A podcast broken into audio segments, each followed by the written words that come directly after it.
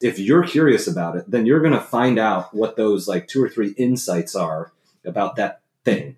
And typically, the deeper you pursue that curiosity, the more narrow it gets. And then you're like, you have a holy shit, eureka, aha moments. And those aha moments can be really great sources of content.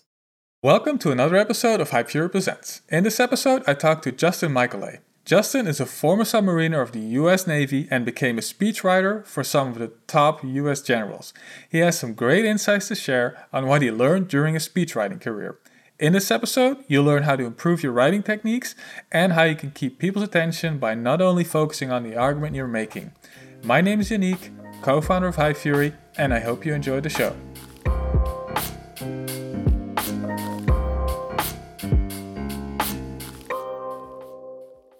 So, Justin, a lot of people know you from your Twitter tweet storms, as they call it. Tell us a little bit about your backstory, how you landed here in, on the Twitter sphere. Sure. Yeah. By the way, thanks for inviting me to talk with you today, Yannick. I've been listening to the pod and it's terrific. So appreciate the time. Yeah, I started Twitter, I would say in the late 2019, and I probably had two or 300 followers.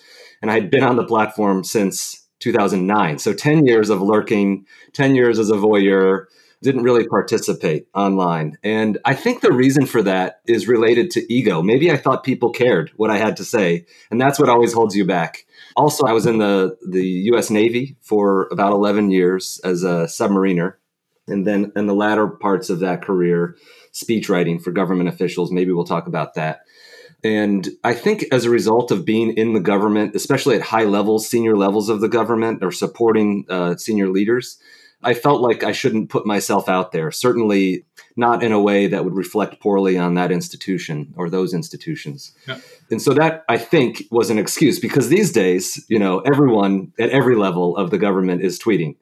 And they ought to be, you know, it's part of a vibrant republic. For whatever reason, I did not, though I was constantly observing and studying people who were doing this. And then I decided for really no reason other than the fact that I had launched a startup which failed and I think I was just a bit more comfortable in my own skin. I said, I'm going to start posting my opinions out there. And it turns out people didn't really care what I had to think about, what, what I had to say about politics.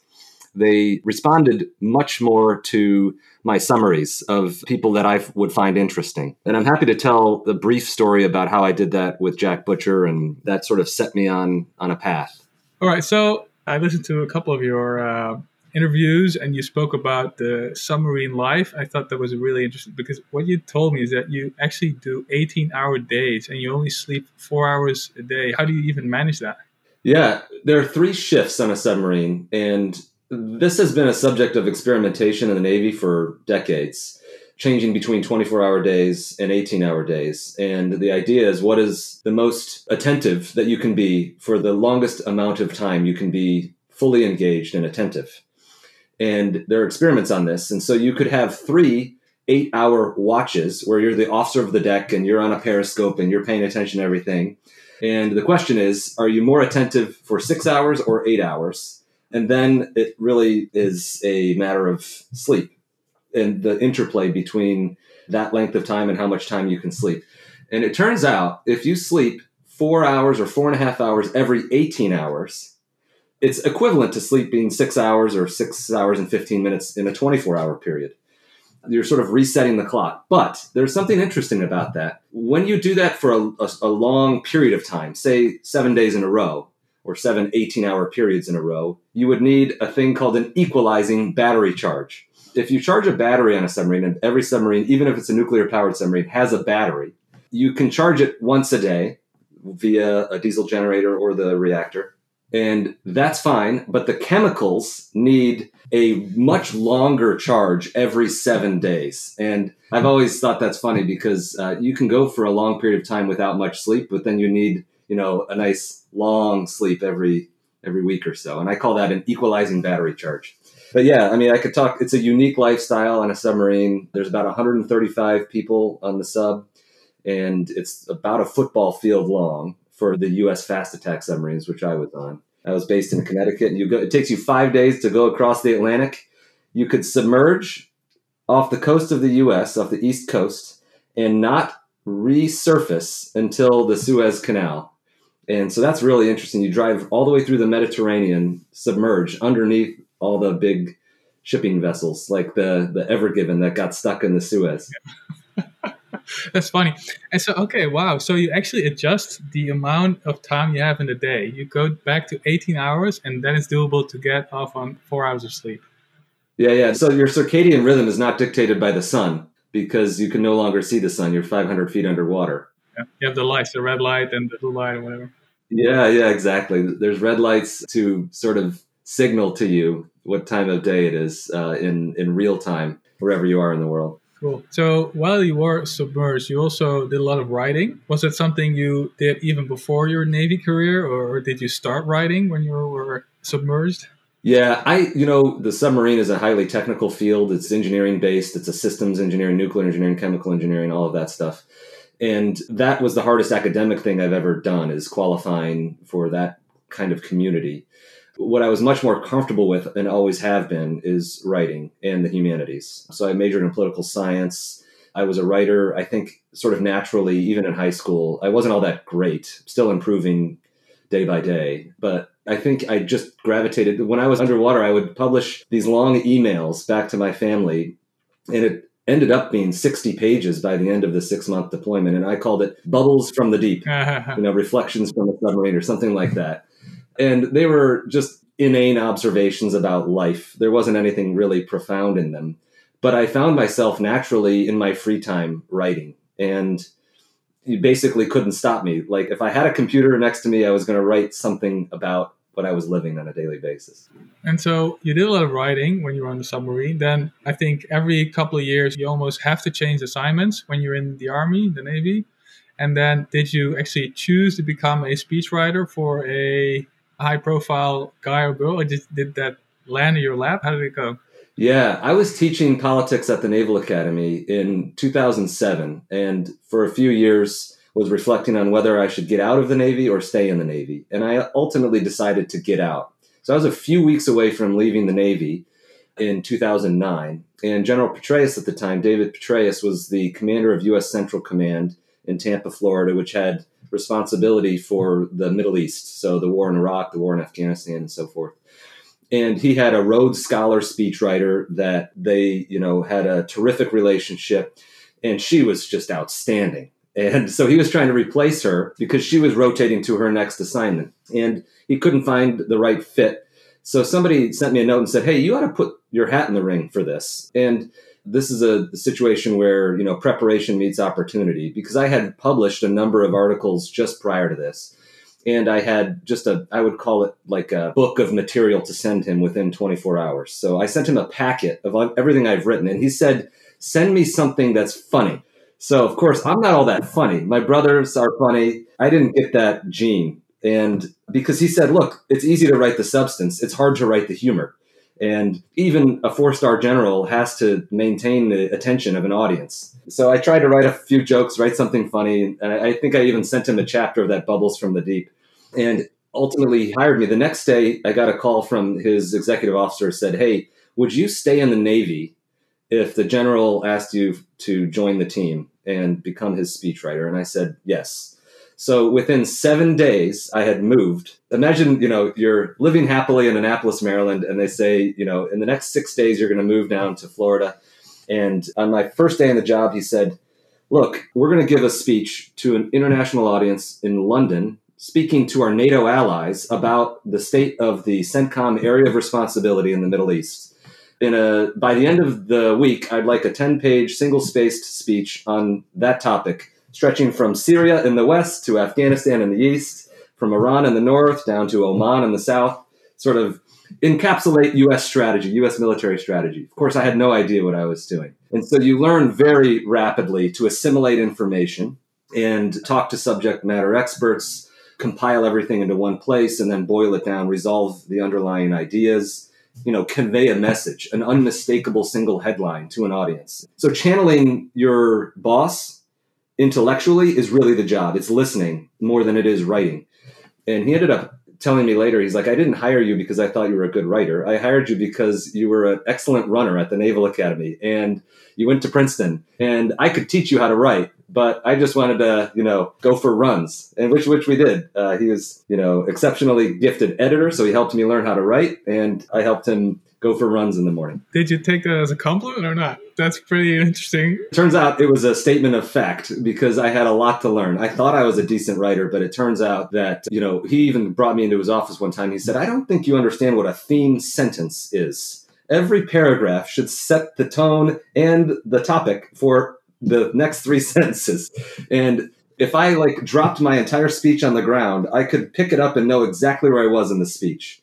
Because you you know he said a great speech flows from one theme sentence to another. And so i've had to learn those lessons the hard way. And i wish i could show you the first several speeches that we iterated back and forth that he just absolutely tore them up tore them to shreds. There was more pen on the paper than there was ink from the printer and you know for that first speech that i've been talking about i think we went through 10 drafts of that speech which was typical he gave a baccalaureate address at a university the prior year, and he ex- was experimenting with a different speechwriter, and they did 34 drafts of that speech. So that was, I would call, a failed speechwriting process. But but how do you get in the mind of a guy like that? Because you can't spend 10 hours a day with him. He, he doesn't have the time for that. Yeah, yeah, no, no, not at all. You do go to every one of his meetings or the majority of his meetings. And he was a speechwriter for two four star generals earlier in his career, and he believed strongly that to do the job well required presence around him.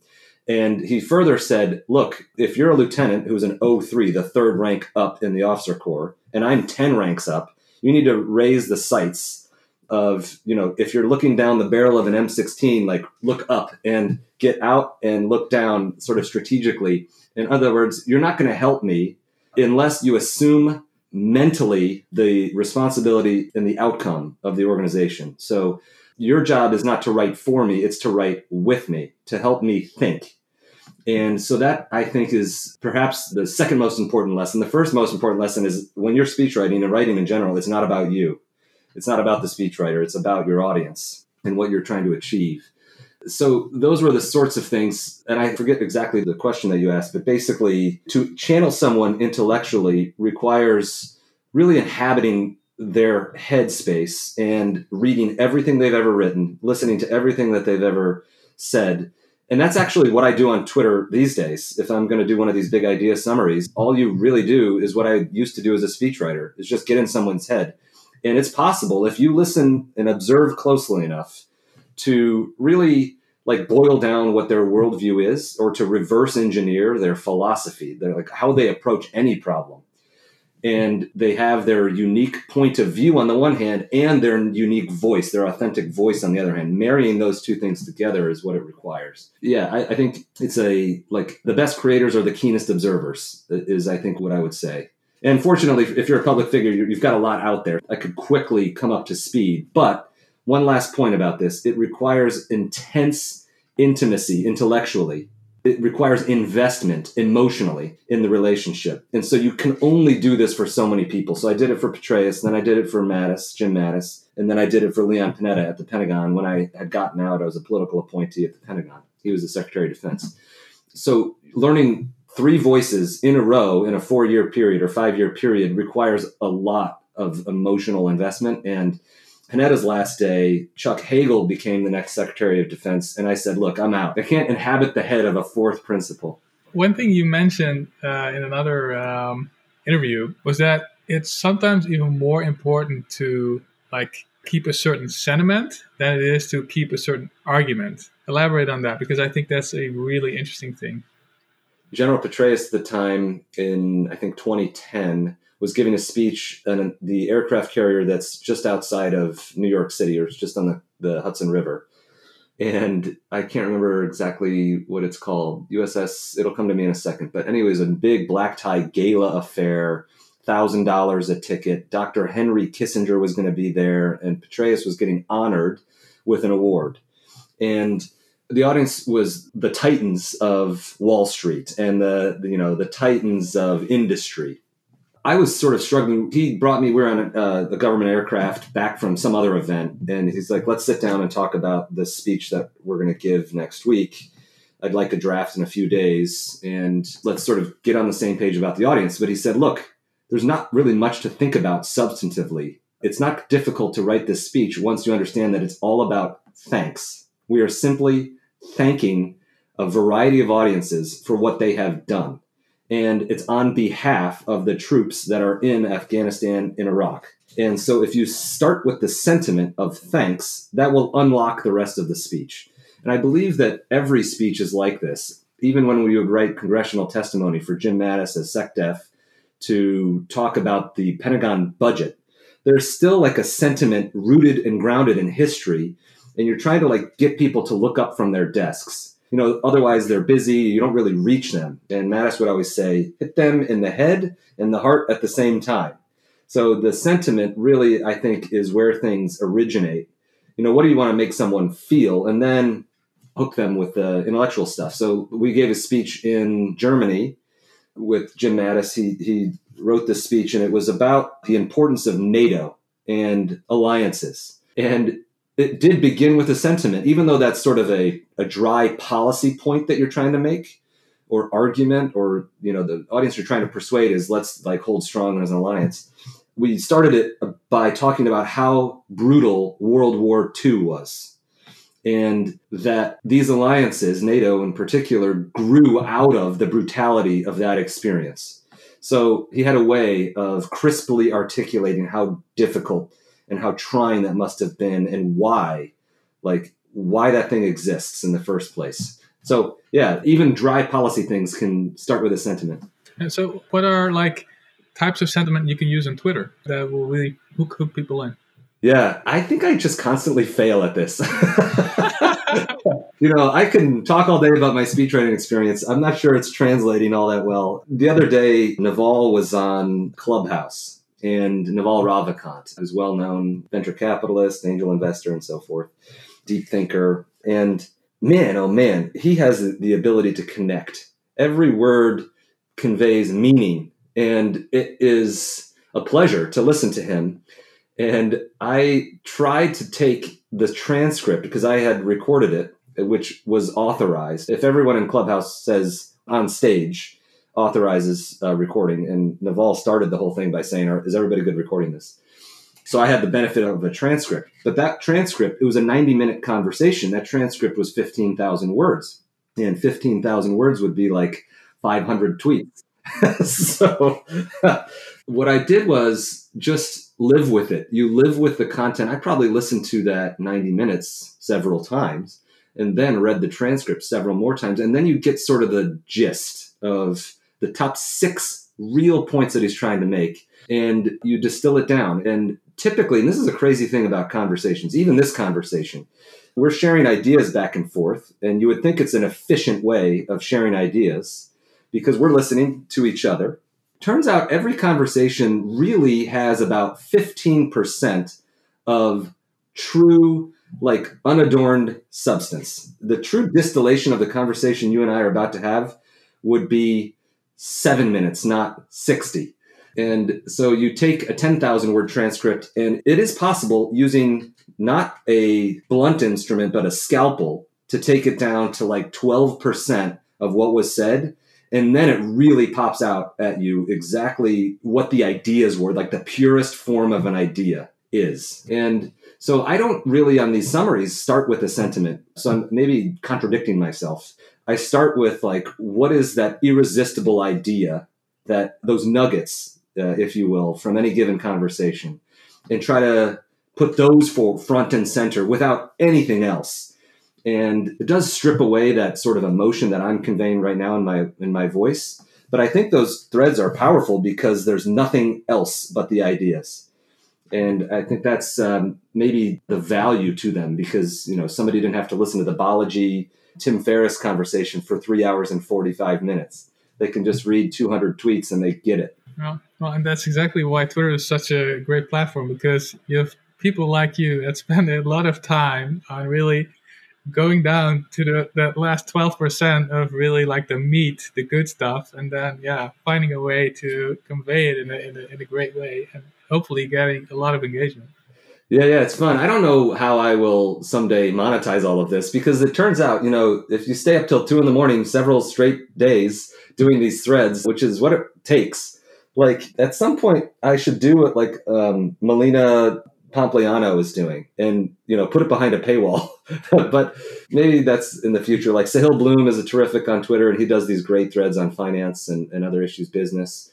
He's a great storyteller so you know he doesn't try to monetize in any form or fashion he's like just adding pure value and so I think I'll stick with that for a while I do have a newsletter where I post the post version of these tweet storms but again I don't think it's well branded so I'm going to have to consult with you Still a lot of work in progress. Same here. Same here. There was another interesting thing I heard you talk about was about somebody hundreds of years ago who wanted to be a really good painter. Tell us that story. Yeah. Samuel F.B. Morse wanted to be a great painter. He wanted to become a master painter. And he had that strong conviction that if he studied under another master painter, then that master painter could teach him the ins and outs, the techniques, the tactics, the procedures, the strategies to create great paintings. And I'll get to the metaphor of where this is going in a second, but let me just continue telling the story. So he goes overseas, and this is the same Samuel Morse who invented Morse code, just as an aside. And he studies under a noted master painter. And the gentleman said to him, Why don't you go away and paint something and come back to me and show it to me. So, of course, he goes away, spends some amount of time drafting the painting, and he's proud of it. And he said, I think this is great. I'm going to show the master painter and get some feedback. And takes the painting. The master painter says, No, no, no, don't show it to me. Go away and fix a blemish, something that you notice that is wrong with this. And then he goes away, doesn't get to have the satisfaction of showing his painting to the master painter. And he finds a number of large blemishes, major problems with the painting himself, and then improves it and then brings it back to the master painter. And this goes on and on, time after time after time. And I think you know where I'm driving at. Every time he went back by himself with no feedback from the master painter, he found major portions and then increasingly minor details to fix, to improve, in some form or fashion by himself with his own eye, his own judgment, his own discernment. So there was a point that he reached where the painting itself became close to a masterpiece with no feedback from a master painter. And that was the story that General Petraeus told to me several months into my speech writing experience, where he said, Look, don't show me a speech when you have just completed the first draft you should be like Samuel Morse and never waste my time, in essence. But more importantly, you're going to learn more about writing from the process of writing than you are from me, even though I have a lot more experience than you. And another way of putting this is there was a guy named Harry Parker, I believe is his name. He was a, for 40 years, he taught rowing at Yale, I believe. And he at the end of his career was retiring or had retired and there was a gathering of all his former rowers. And they were all in rapt attention because he's a terrific storyteller. He said whatever you learned about life did not come from me it came from the sport of rowing rowing the discipline of rowing is what taught you those lessons that you have then carried forward throughout the rest of your life. So I think those two metaphors combine to say, obviously, it's learning by doing, but you can do better than you think simply from your own sheer effort. It's funny. The reason I'm I want to talk about this is because I counsel a couple of students. They do like internships at companies, and I'm like, you know, I, I counsel them via the university. And I had a conversation with one of the students today, and he had a conversation with the chief, the entrepreneur at the, at the company who was doing his internship. And the only thing the guy said was, well, just make it better, just improve it. And he was getting, the student was getting really insecure because of that, because he was like, I'm like a third year student. What the F can I still improve? And that's the reason I wanted to touch on this because it's really interesting. On, because on the one hand, it is so important to do the work and there's always room for improvement but it can also backlash because you have to have a really you know strong back to take that and then again go back home go back to your painting and start looking at it again and, and, and seeing what, what can I improve, what can I do, instead of relying on somebody else saying, "Hey, that cloud needs some work. You can do this and this and that," and blah blah. It's really it's a great metaphor, and I think the the the people in life that go the furthest will are are people that can take that feedback, just saying, "But just make it better, just make it better," and they just then find ways of.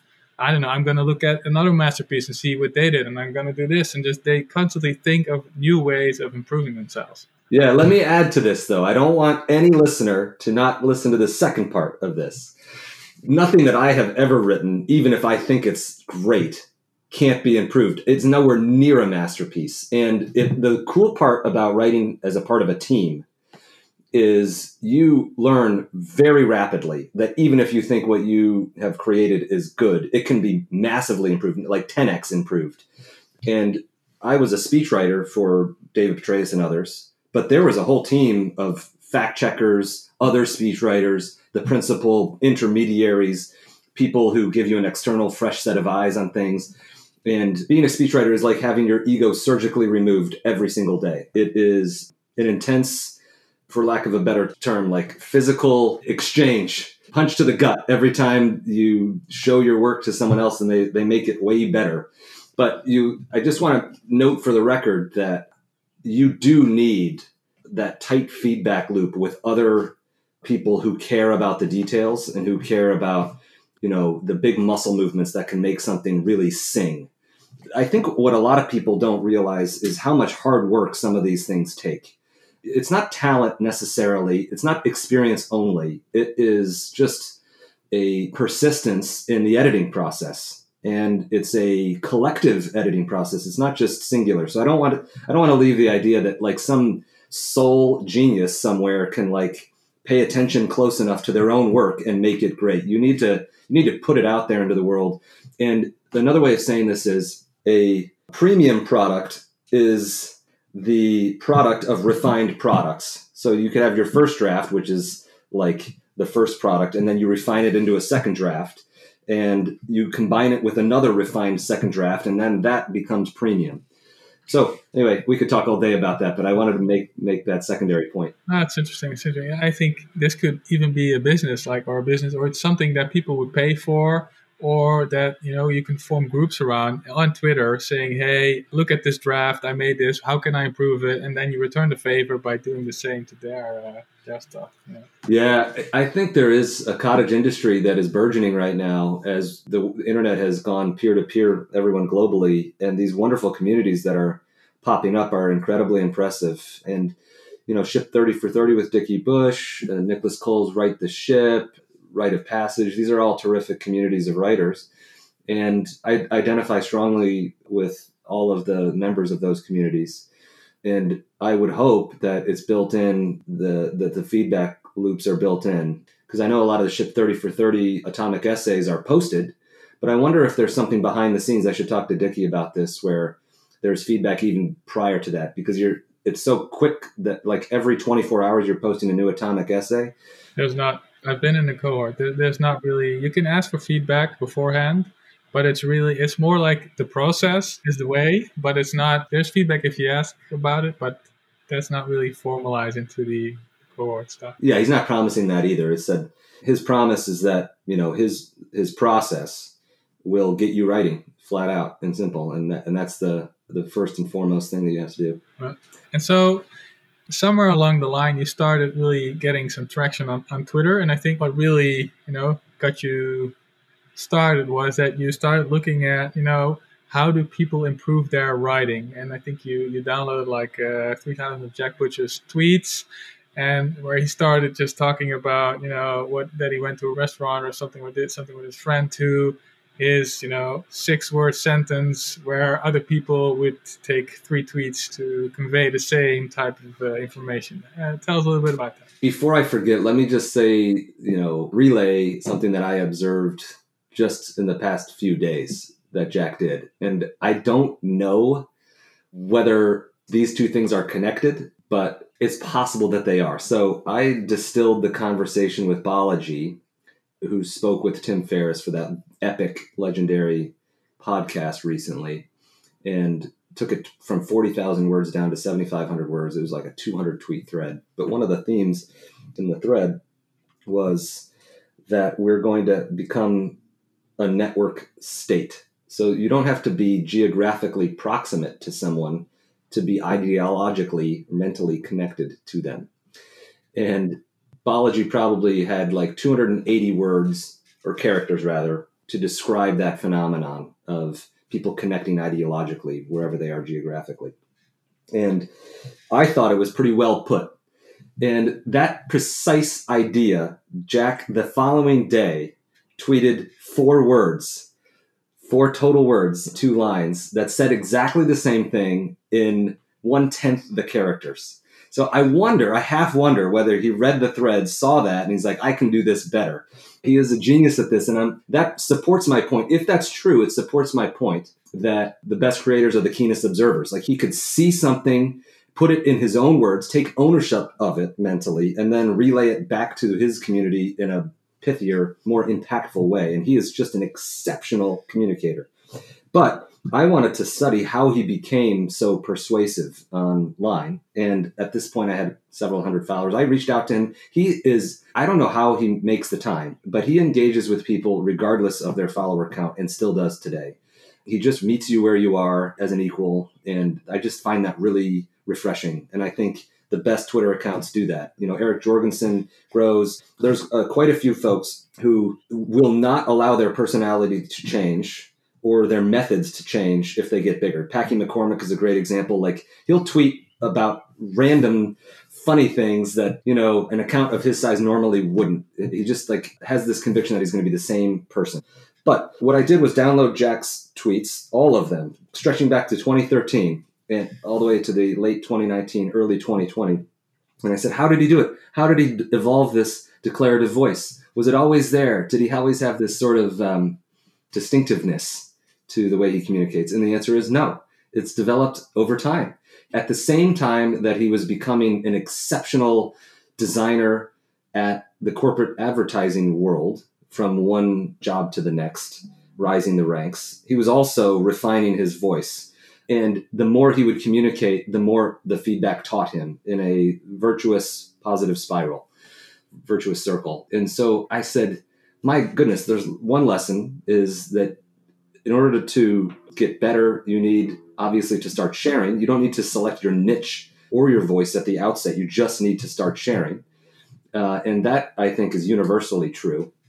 And there was another lesson that escapes me at the moment, but yeah, so that's the basic thrust of. Oh, the second lesson is once you start sharing and sharing more prolifically, it is possible to reverse engineer a person's worldview simply from their Twitter timeline. And what sharpens is not necessarily the, the distinctiveness of the voice. What comes into stark relief is the philosophy, the worldview, the point of view gets more distinct as well. So the, the marriage of the point of view with the distinctiveness of the voice is what makes these people really break out. I call them 10x creators. And like once I learned that, because it turns out Jack says the same thing 20 different ways, or the same 20 different big ideas in thousands of different ways. And I said, if it's possible to do that with Jack, I could do that with David Perell. I could do that with Matt Kobach. And then I don't really want to, it's not like I, it was a Twitter growth hack. It was like, what is unique about their worldview? And what are those big ideas that they're saying over and over and over again? So decoding that became like the challenge. So that's the curiosity that I've been chasing. Yeah, it's interesting, and it's getting noticed. So what's happening now in your in your world with writing? Yeah, goodness gracious. So I feel like I am a man spinning six or seven different plates, and they're all going to fall down, and I have I'm racked by guilt because I'm supporting some of these creators who are terrific and I want to perform for them. But yeah, so I, I'm a part time senior writer at Gumroad, and that was the result of a cold email to Sahil Lavingia, the CEO and founder of Gumroad. I just said, I want to profile successful creators on Gumroad. And he hired me because he said, Look, your timing was perfect. And meaning I want to invest more in this area and in, creating great content and, and highlighting, spotlighting these creators. So that has been a wonderful experience to get behind the scenes at Gumroad, and that takes up a good portion of my mental bandwidth and headspace in a given week. I'm also helping three great creators I respect and admire uh, create products behind the scenes. Now, Eric Jorgenson's building a wonderful course on leverage, and that is exploring the big idea of Naval Ravikant's book that Eric distilled over a three year period. Daniel Vassallo, who has a really unique and strong point of view about making small bets and increasing the probability of those bets so that you can create a living in a way that doesn't like join the rat race so I'm, I'm, doing a little digital book with him. And Matt Kobach and I have, for a number of months, been sort of batting back a, a draft of a book that he would like to come out with that is a bit more long form version of his the philosophy that he articulates and advances on Twitter. And then, in addition to that, I'm in three cohort based courses simultaneously, which is killing me, frankly. But they're all great. And it's just like, how can I participate in the most fulsome way possible? Right now, the first one is by Maven, uh, Wes Kao, and Gagan Biyani. They are just incredibly thoughtful about the future of education and where online education is going in particular. And they have a philosophy that I agree with fully that results are the, the byproduct of building with a cohort of other people. So these cohort based courses. So they have a cohort based course on building cohort based courses, if that isn't meta enough. And so I'm building a course that will then help creators like Matt and Eric and Jack and others. I want to sort of take the next level of emerging and breakout creators, find them and assist them. Like I want that to be my position in the creator economy is like that layer of creating the next all stars. I don't necessarily want to put myself in that category yet. I just want to I want to help as many of them as I can, and hopefully I'll learn in the process and maybe get better myself. And then finally, the on deck community, which is just hit like a bolt of lightning over the past 12 months. And there's two people that I'm sure you're aware of Andrew Barry, who's a great course creator, and Robbie Crabtree, who's a terrific public speaker, and he has a course on performative speaking. So I'm currently crushed by that depth and breadth of those projects, but that lays it all out.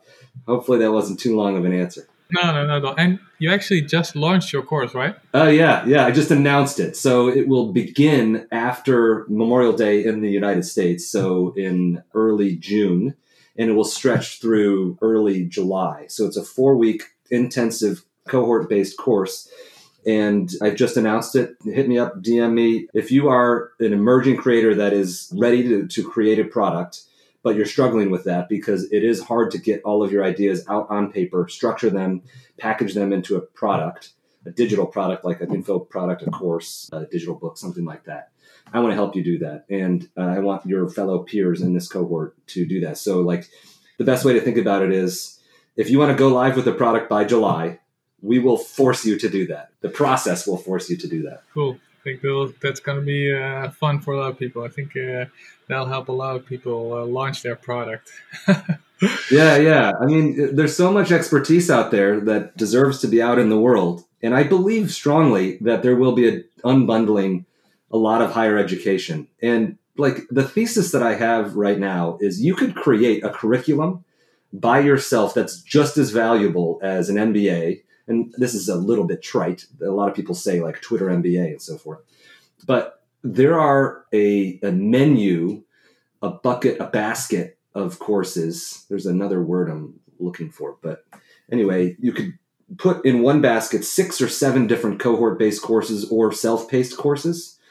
And the sum total of the cost of those courses would be $10,000, say, or 12 or 15 at very max if you include expensive ones like Write of Passage, which are valuable.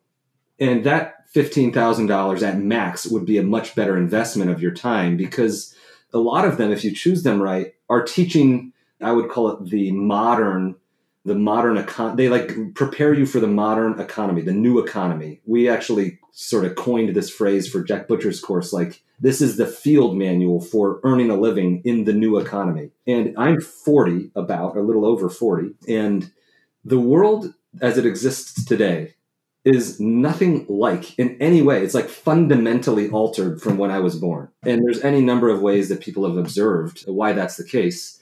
but you're just not mentally prepared for how the internet has changed things. And it's changed things more in the last 10 years than it has in the previous 30 or 40. So I just feel like it's like very hard for people of a certain age to adjust to these new realities. And these courses like force you to. It's like Jack says in the first few lines of his course, he's like, I'm going to convey to you a simple but expansive idea. And like, I just love that phrase, a simple but expansive idea. And he takes that simple but expansive idea quite seriously. It's almost like Charlie Munger takes the principle of inver- inversion quite seriously. Eric Jorgenson is taking the principle of leverage quite seriously. These aren't new ideas necessarily, but you know, as Naval would say, and as Eric eloquently says, all of the new fortunes are made with these new techniques because there's an army of robots that just didn't exist in centuries past. So, like crystallizing your ideas in code or in media is a way to make a fortune that, that just never existed in the same way 50 years ago. And it just takes, I think, society a long time to adjust. And there's people that are crushing it right now. You can just see they're like the ones that are producing media at a prolific rate are just growing like Pomp. He's like, let's overwhelm the algorithm. You know, that's sort of the strategy. Cool. And for people who don't have like the same amount of time you spend on creating tweets, I'm interested in what you would advise them to do. How could they become a better writer on Twitter? How can they find their voice, quote unquote? How can they, you know, get more engagement on Twitter?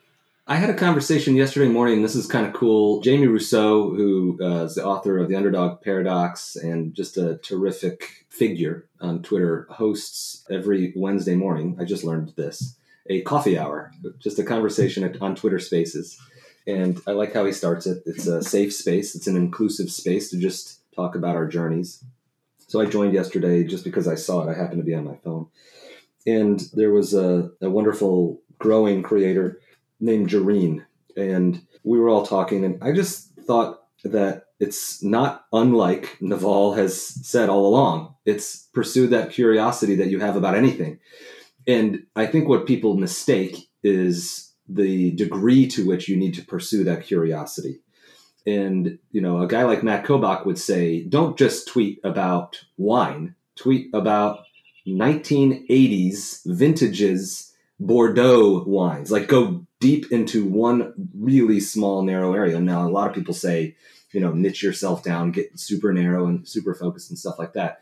But I think it all goes back to the fundamental thing with which is learn, learn about something you're curious about. Like really go down a rabbit hole. Like the, a lot of these accounts, all they're doing, and the secret is not apparent on the surface, but the secret is like they have gone down a Wikipedia rabbit hole in ways that no one has like explored. They're like really deep into something. And that becomes valuable to people because if you're curious about it, then you're going to find out what those like two or three insights are about that thing.